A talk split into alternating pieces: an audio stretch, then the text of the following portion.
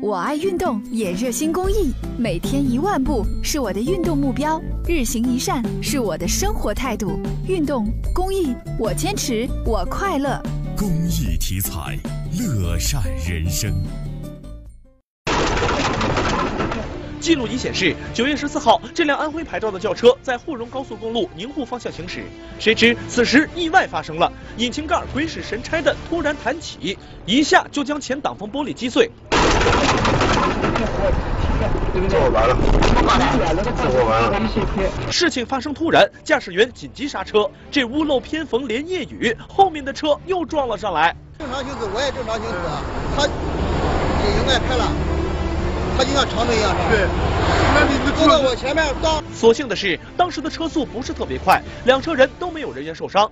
被追尾的前车受损严重，可这司机的态度却让后车驾驶员很是惊讶，竟然愿意承担全部责任。这不用交警，直接自己认全责，这一奇怪的举动引起了民警的怀疑。